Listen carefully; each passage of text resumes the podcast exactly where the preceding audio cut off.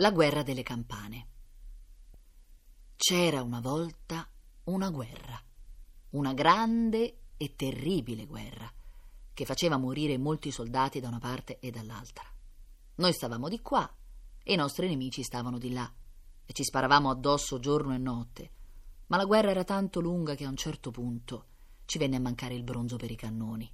Non avevamo più ferro per le baionette, eccetera. Il nostro comandante, lo stragenerale Bombone, Sparone, Pesta, Fracassone, ordinò di tirar giù tutte le campane dai campanili e di fonderle tutte insieme per fabbricare un grossissimo cannone, uno solo, ma grosso abbastanza da vincere tutta la guerra con un sol colpo. A sollevare quel cannone ci vollero centomila gru. Per trasportarlo al fronte ci vollero 97 treni.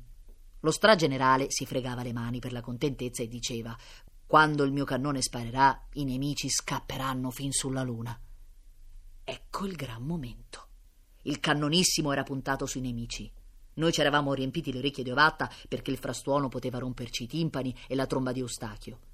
Lo stragenerale, bombone, sparone, pesta fracassone ordinò Fuoco! Un artigliere premette un pulsante e d'improvviso, da un capo all'altro del fronte, si udì un gigantesco scampanio. Ding!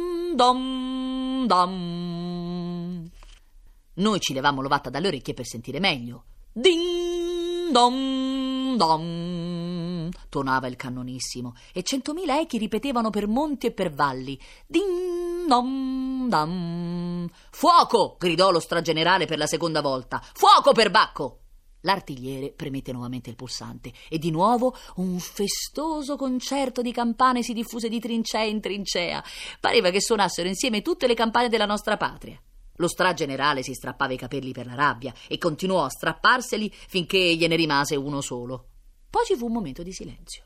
Ed ecco che dall'altra parte del fronte, come per un segnale, rispose un allegro assordante Ding dom dam perché dovete sapere che anche il comandante dei nemici, il mortesciallo von Bombonen Sparonen Pesta Fracasson, aveva avuto l'idea di fabbricare un cannonissimo con le campane del suo paese.